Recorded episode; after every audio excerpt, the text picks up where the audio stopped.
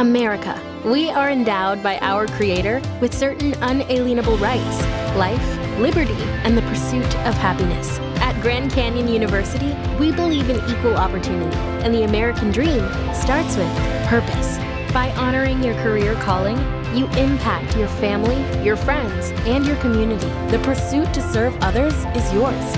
Find your purpose at Grand Canyon University. Private, Christian, affordable. Visit gcu.edu.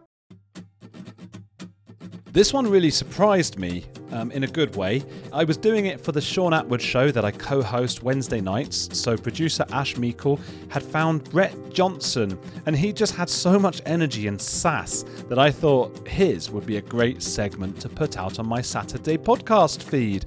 I do a lot of interviews on that live show Wednesday nights on the Shaun Attwood YouTube channel, and every now and then I choose one that I'll put out as my shorter third episode of the week on Saturdays. Brett is a cyber criminal who grew up as a normal criminal before going to the internet to steal more stuff. He's a real character, perhaps worthy of his own movie or something. He has a bit of a catch me if you can Frank Abagnale character about him, especially in the way that after serving time in prison, he teamed up with the FBI to stop basically the person that he used to be, preventing other criminals from profiting from what he profited from. He was the leader and founder of Shadow Crew, which is basically the dark web before the dark web existed. It's just a place where lots of criminals can congregate without being monitored by authorities. He engaged in all sorts of online fraud and sold loads of stuff that he simply didn't ever send or even have, but just pocketed the cash.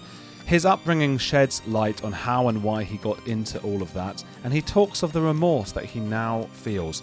Even after working with the Secret Service, he escaped and went on a cross country crime spree before he was placed on the US Most Wanted list, was then captured again and then sent to prison. And then he escaped from prison. And we didn't even have time to discuss that part. But then he was captured again and apparently finally took responsibility for his actions. Some of this is quite funny, just in the sort of the madness of it all and the absurdity, especially because of his outlandish personality and southern accent. But of course, it's far from funny if you're the victim. There are some great episodes coming up, and if you're enjoying, please do share the podcast with friends so it can grow and become self sufficient. Uh, it's not quite there yet, but getting closer with every month. I'm desperate to hit that point so I can stop worrying so much. So please do get friends listening to this. Start a group to chat about the mad, crazy guests. Coming up are anti wokist Peter Boghossian. Colombian mafia journalist Monica Villamizar. She's not part of the Colombian. She's not a journalist, sorry, who's who's part of the Colombian mafia. She's a journalist who writes about it, and stories about con artists with Sarah Ferris. That's going to be good as well. For now, you're on the edge of cybercrime with Brett Johnson.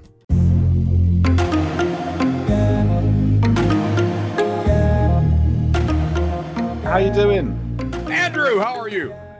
I am very well, thank you. I like your background and everything. It looks really Oh, cool. you. I appreciate that. I better get nearer this microphone. How do I sound?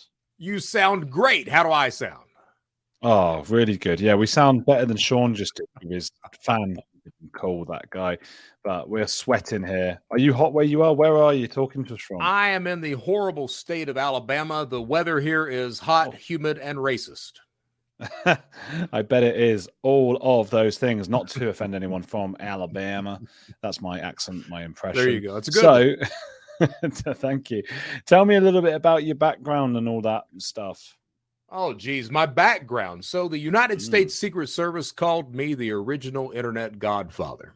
The way I got the title was I committed 39 felonies. I was placed on the United States Most Wanted list. I escaped from prison, and I built and ran the first organized cybercrime community. It was called Shadow Crew. It was a precursor of today's dark web. Dark web markets laid the foundation for the way modern cybercrime channels operate today. Those 39 felonies had to do with refining modern financial cybercrime as we now know it. Now, of course, that shit does get one sent to prison, deservedly so. And usually that's where the story ends. But I was very fortunate through the help of my sister, my wife, and then finally the FBI. I was given the opportunity to turn my life around. I took it. So today I am a spokesperson for AARP. I am the world's first chief criminal officer. I speak across the planet. I work with law enforcement across the planet, and I I work hard to protect businesses and consumers from the type of person I used to be. Wow. So what what sort of stuff were you doing? I mean, how did you even learn to do all this computer stuff and attack everyone with the computers? Well, I it, it's really interesting with me. I um, I actually began my first my first crime was when I was 10 years old. I'm from Eastern Kentucky. Eastern Kentucky is one of these areas where if you're not fortunate enough, enough to have a job, you may be involved in a scam, hustle, fraud, or whatever you want to call it. My mom was basically the captain of the entire fraud industry. And I mean, no crime too big or too small. At one point, she steals a 108,000 pound Caterpillar D9 bulldozer. Another point, she takes a slip and fall in a convenience store, tries to sue the owner. That's that's my mom. My hmm. dad was a uh, was in the military. He was a uh, captain helicopter pilot.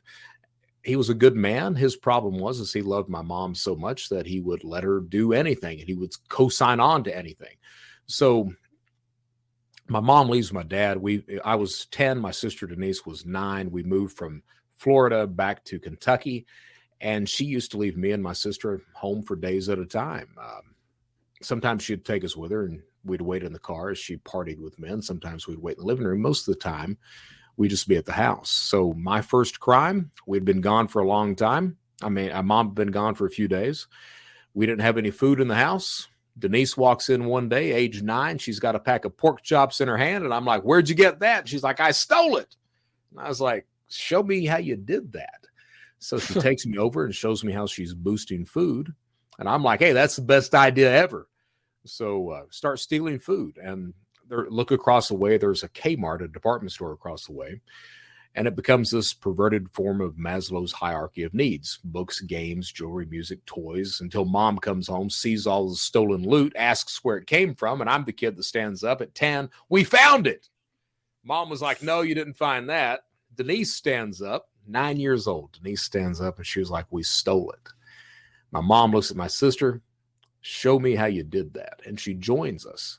Not only does she join us, but she goes to get my grandmother as well to join us. And we become this intergenerational shoplifting ring in Eastern Kentucky. You know, used to take these road trips. They steal clothes and jewelry. I'd steal books.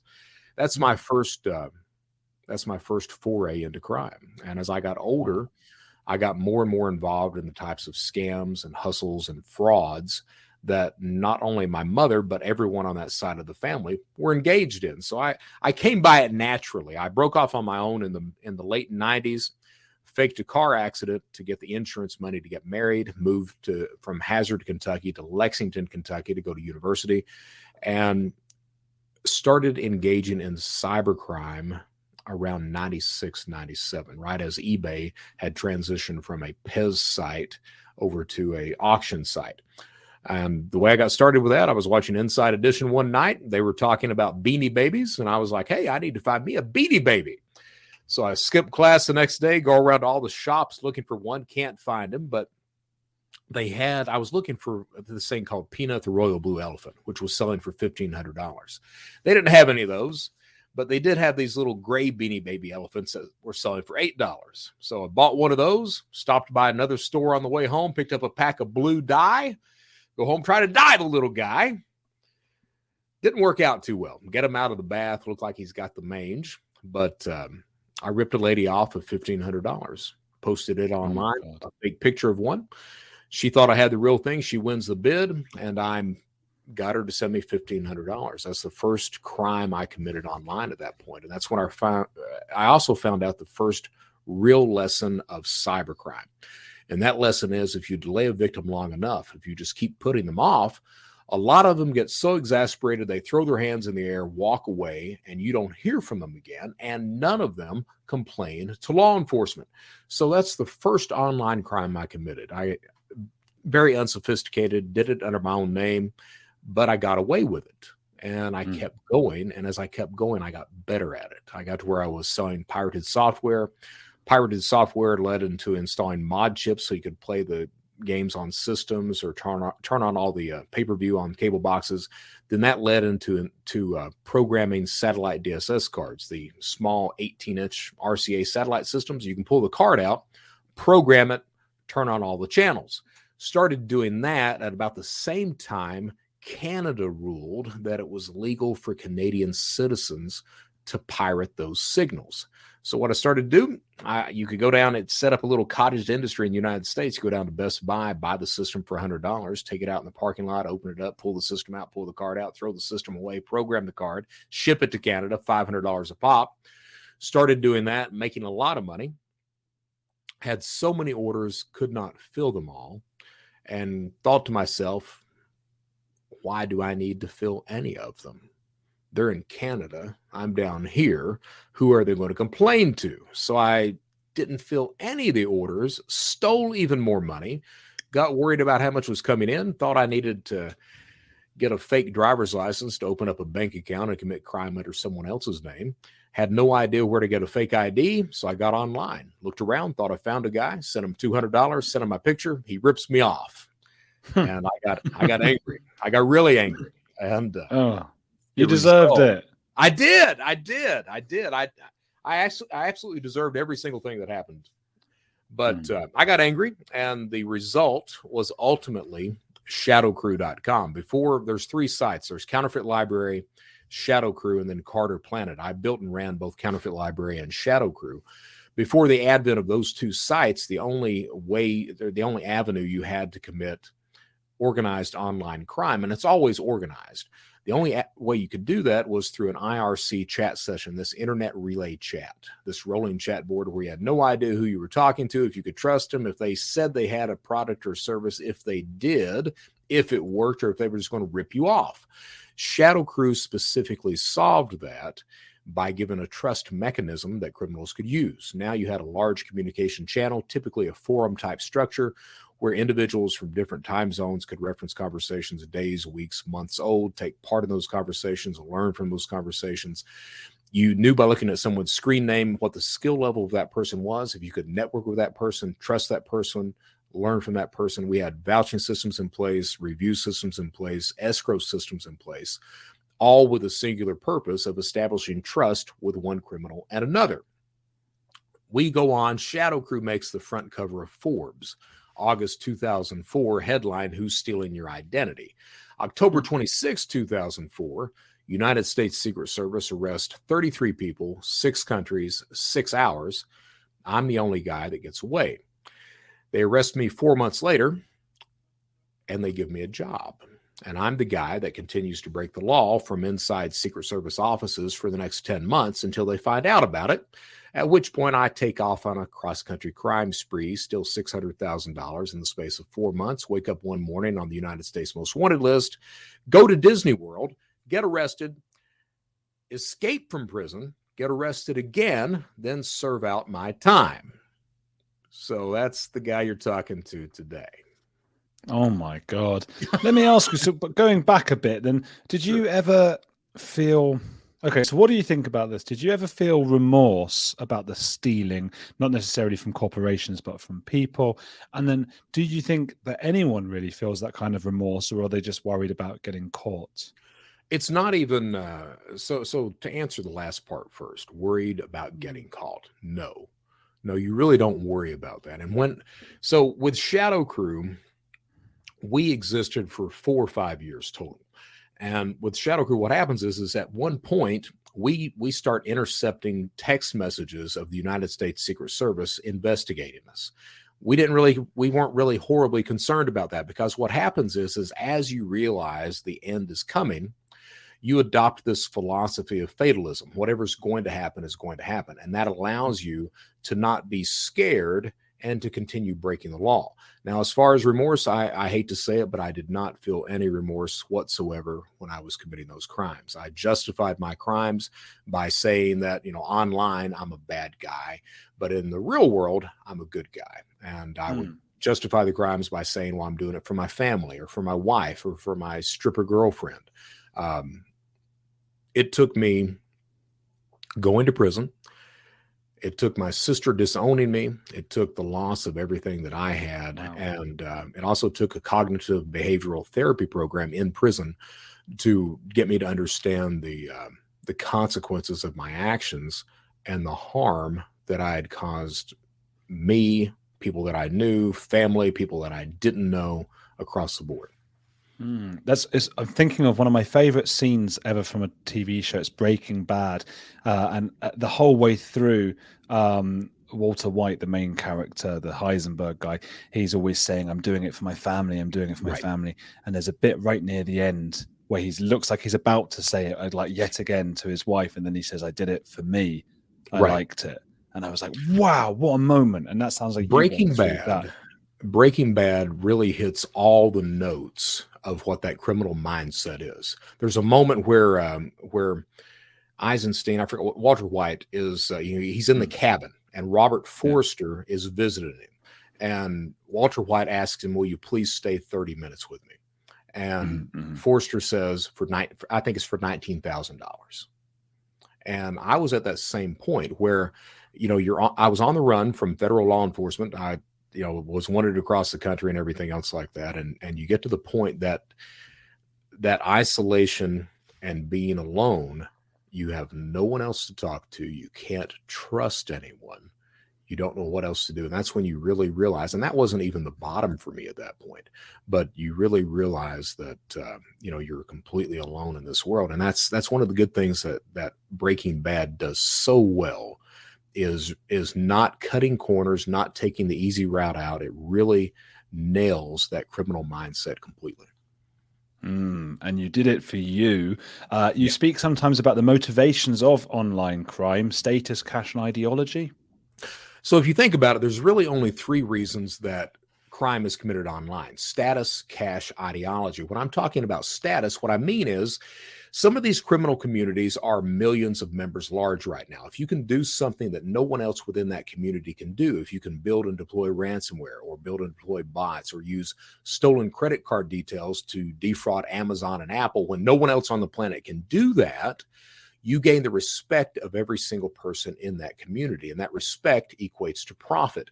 When I talk about ideology, do you have a different political opinion than someone else? Have you angered someone else? If you have, could you be attacked for it? Well, in the United States, the only thing you need to do is look at the past two to three years to know that yes, you can and will be attacked because of your beliefs. So ideology matters, but most of the time, attacks happen because of cash. People are looking to profit.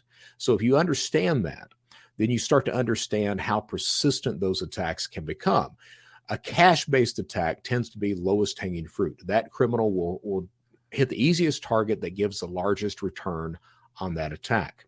But if it's status based, you're looking to, to, to impress your criminal peers. At that point, security doesn't matter. You're, you're wanting the highest possible security you can have that becomes the important thing. That attack is more persistent. It's not lowest hanging. If it's ideologically based, that's an attack that is not going to go away. That attacker is looking specifically to damage you or your company. So understand why you're being attacked, also understand who is attacking you, and that will give you an idea of how sophisticated the attack is and how persistent that attack is. You know, when you think about it, there's only really seven types of attackers online. You've got the criminals, like I used to be. You've got nation states, you've got terrorists, you've got hacktivists, you've got insiders, you've got the hackers for hire. And then you've got the script kiddies down at the bottom that are just buying all these products, services, tutorials, what have you, in order to commit crime. A few decades ago, private citizens used to be largely that private. What's changed? The internet. Think about everything you've browsed, searched for, watched, or tweeted. Now imagine all of that data being crawled through, collected, and aggregated by third parties into a permanent public record. Your record. Having your private life exposed for others to see was once something only celebrities worried about, but in an era where everyone is online, everyone is a public figure. To keep my data private when I go online, I turn to ExpressVPN. Did you know there are hundreds of data brokers out there whose sole business is to buy and sell your data? The worst part is they don't have to tell you who they're selling it to or get your consent. One of these data points is your IP address. Data harvesters use your IP to uniquely identify you and your location. But with ExpressVPN, my connection gets rerouted through an encrypted server and my IP address is masked. Every time I turn ExpressVPN on, I'm given a random random IP address shared by other ExpressVPN customers. That makes it more difficult for third parties to identify me and harvest my data. And the best part is how easy ExpressVPN is to use. No matter what device you're on phone, laptop, or smart TV all you have to do is tap one button to get protected. So if, like me, you believe that your data is your business, secure yourself with the number one rated VPN on the market. Visit expressvpn.com slash heretics and get three extra months for free. That's expressvpn.com slash heretics. Go to expressvpn.com slash heretics to learn more. Hey, it's Andrew. If you're enjoying Heretics, there's another podcast I want to recommend to you, especially if climate change, global conflicts, and an upcoming election are making you feel like we're on the brink of disaster.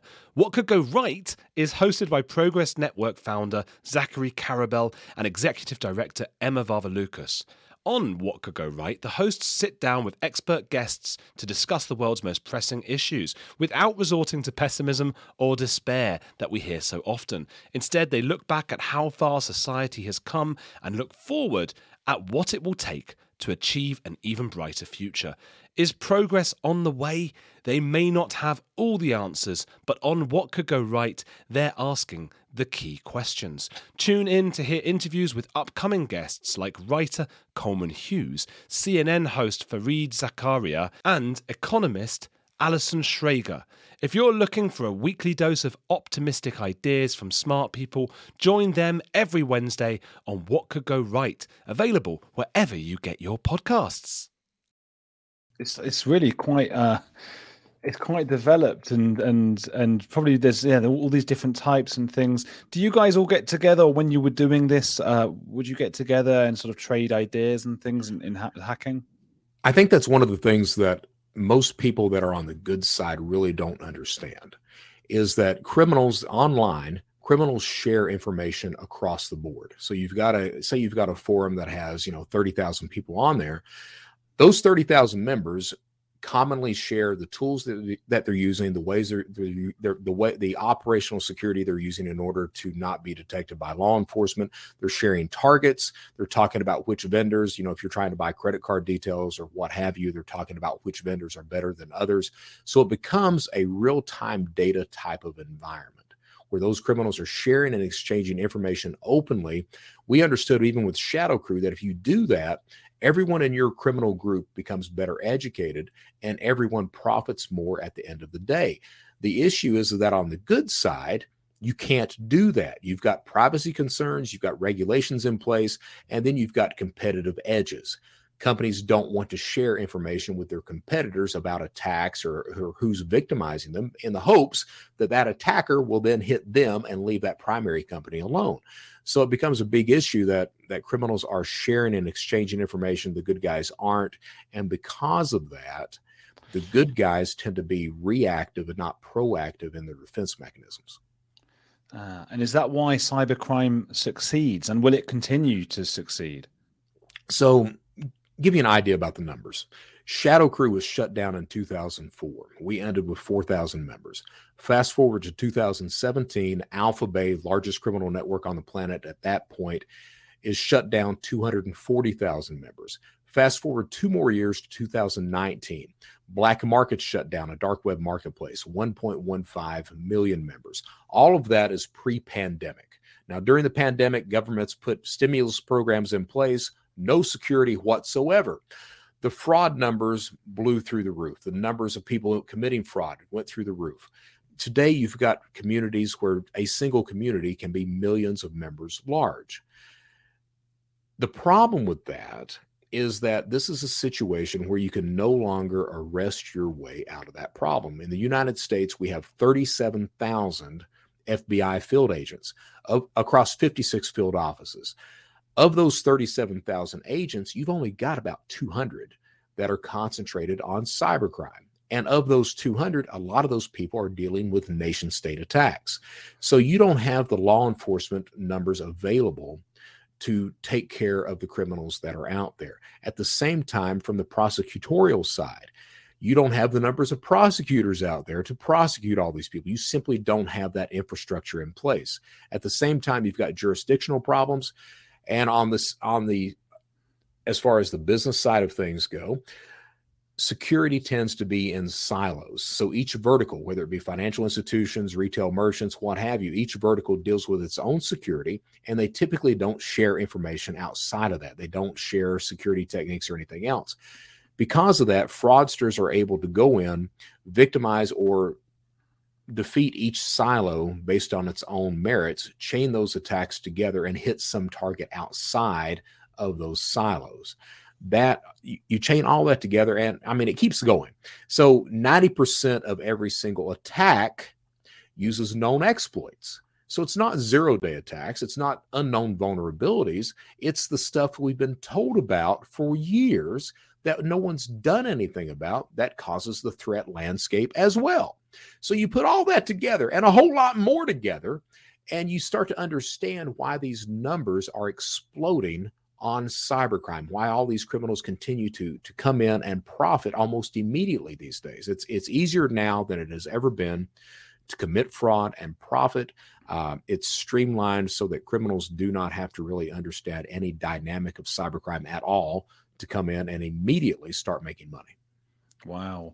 And just going back to you then in your story, is this a bit like Catch Me If You Can? Was this like you were caught and then you're, you're now working for the FBI? What's going on? I was I was very fortunate. I was very fortunate. Uh, usually, I mean, someone like me would serve 20 years in prison, get out, do it again, and not be seen from again. I was very fortunate that um, for the first turnaround for me was my sister. She had disowned me for a time. After I get out of prison, I meet my wife now, and then finally the FBI takes me in under their wing. They give me references, advice from there, Microsoft came in and hired me. I was given my first speaking gig. Uh, hmm. I've been doing this for about five years now. Uh, Arkose Labs, a one of the fastest growing security companies on the planet. About four months ago, they brought me in as chief criminal officer, the first one on the planet. Um, at the same time, I'm an ambassador for AARP. I, I've got a couple of podcasts, including my own show and everything else. I I'm very blessed, very blessed. I'm yeah. not sure if it's a catch me if you can type of story, but I was given the opportunity to to help people instead of hurt people. Um, it took a long time for me to accept responsibility, for me to understand the the consequences of my actions and the damages that I had done. But I work hard every day to um, to try to protect people and not hurt mm. people. I try. I wake up every morning. I, I my my goal is to try to uh, to to you know to to even out the scale. I've done such harm in my life; it's going to take a long mm. time to try to uh, to even that out. So that remorse that you said at the time you didn't feel, do you feel it now? Thinking back to in, individuals who might not have had much that that you scammed. Every single day, every single day, I uh, I deal with the victims every day. I try to help anyone who reaches out to me. Um, you know the the the damage done when you're you know you're we used to um, we used to steal people's retirement accounts. There was a lady at one point who's selling a coin collection so so she can put a roof on the house for her and her kids, and I stole that. Um, I think about that every single day, every single day, and I uh, it really it really helps to define how I try to live my life today. Um, mm. You know about uh, you can't re- you can't really make amends for those actions. You can't. Um, but what I try to do is I'm trying to make sure that that every choice that I make these days is a positive, healthy choice that tries to help people and not hurt people. Mm. Well, it sounds like you grew up. I mean, I don't. I don't mean to excuse the behaviour, but I mean you grew up under very difficult circumstances, and I, I, I wouldn't want to judge or for, uh, uh, you know, I don't know how that might have been for me or, or anyone else in that in that uh, position. I've got a, a question from a, a, chatter or a, a chatter, a, listener, a viewer, Nexus Ame, uh, who would like an example of a crime you have stopped or prevented since your reformation. Uh, also, how have you made amends that are unpaid? Ah, there we go. So. Hmm crime stopped. I've uh, been involved in some dark web uh, investigations, been involved in some refund fraud investigations. I'm not sure if anyone really knows what that is unless you're in the industry. Um, some credit cards fraud as well, um, some advertising fraud, some bot attack type fraud. So there's been a whole host of, of stuff I've been involved in. Uh, as far as victims that uh, I, I am making um, payments on the amounts owed to my victims as well. And as far as victims that, because I had more victims that that it's not just about money, right? It's about the damage that's caused, and you. I really believe that you can't. It's it's more than just saying you're sorry. You have to do something that shows that remorse. And what I do is, you know, any victim that reaches out to me, I, I make sure that I am there and I go. You can check me on LinkedIn, on Twitter. I go to the ends of the earth to make sure that I can do every single thing that I can to help that victim. At the same time, I speak free at uh, universities. I work free with law enforcement. I do a lot of free presentations as well across the planet um, to try to raise that awareness and try to help people. Uh, anyone is is welcome to to reach out to me directly. I've got a phone number posted. Uh, you can contact me on LinkedIn, on Twitter, on all these other platforms. And if you've got a problem or an issue, I will uh, I will do my best to help you with that. Um, now that being said, I have had a few people that have reached out uh, as they were involved in Ponzi schemes and they think that I need to try to help them recoup their money. Well, no, they were aware it was a Ponzi scheme when they started. If you've been aware of something and you've been ripped off, probably not going to help you. But if you're one of these people that's been a victim of romance scams or um, elder abuse fraud or credit fraud or uh, just identity theft in general or anything else like that, I'm going to help you. I've got a question from Ray J. Uh, the FBI are one of the least trusted entities in the world at the moment. What are your thoughts on that? I think that you're incorrect. Mm-hmm. I think I think the FBI is not one of the most least trusted. I think there are individuals there that gave it a bad name. Of the, uh, I, I, teach at Quantico uh, when the world's turned on and not in the middle of a pandemic, but um, the agents that I have met and what I've seen at Quantico at the um, at the training center there and everything else and the type of work that they do and and I've seen the best and brightest in America give up high paying jobs and careers because they want to do the right thing. You know, law enforcement gets a very bad reputation because of a very few select individuals that are part of law enforcement. They give it that reputation. But the by and large, the majority of law enforcement people, they try to do their best and they do an outstanding job at it. Hmm. Just thinking uh, about what the viewers, some skeptical viewers might be thinking now. How do we know you're not conning us, conning us now with the talk of sort of remorse and, and wanting to make amends? And does it matter?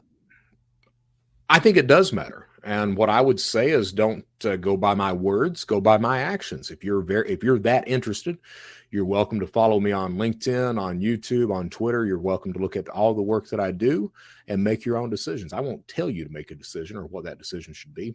Form your own opinion. Go from there. I think you could tell us what where they could come and find you though, because where can they get you on Twitter and all those things? Sure. So uh, Twitter and LinkedIn. Look me up under Gollum Fun. That used to be my old criminal name. G O L L U M F U N. You can also find me on YouTube under the Brett Johnson Show, and my website is www.anglerphish a n g l e r p h i s h anglerphish.com.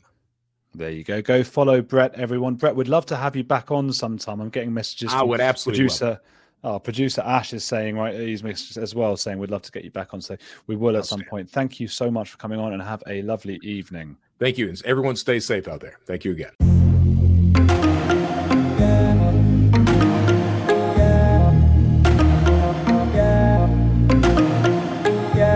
Thank you to the charismatic Brett Johnson I wouldn't trust him with my login details or whatever, although I'm sure if he so desired, he wouldn't need them to turn my life upside down. So I'm pleased to hear he's working with the good guys now. Thanks, Shaun Attwood, another who's now working with the good guys, formerly a ecstasy smuggling crime boss, for allowing me to use these episodes for my Saturdays. Get the full episode, it's four hours long, the full show on Shaun Attwood True Crime Podcast uh, or on YouTube, subscribe to the Shaun Attwood Show, um, or on The Edge with Andrew Gold. That's on there as well. You can see video versions of this here podcast. Let me know there in the comments what you thought of this episode. You've been on the edge of cybercrime. Have a lovely weekend and be safe with all your stuff, by the way. Don't give out your passwords and all that. Don't just put 1234 or the word password or anything like that because that's no good either. So get safe, be safe, do all your things, wear a condom, and I'll be seeing you on Monday. See you Monday. With the Lucky Land slots, you can get lucky just about anywhere. This is your captain speaking. Uh, we've got clear runway and the weather's fine, but we're just going to circle up here a while and uh, get lucky. No, no, nothing like that. It's just these cash prizes add up quick. So I suggest you sit back, keep your tray table upright, and start getting lucky. Play for free at LuckyLandSlots.com. Are you feeling lucky? No purchase necessary. Void where prohibited by law. 18 plus terms and conditions apply. See website for details.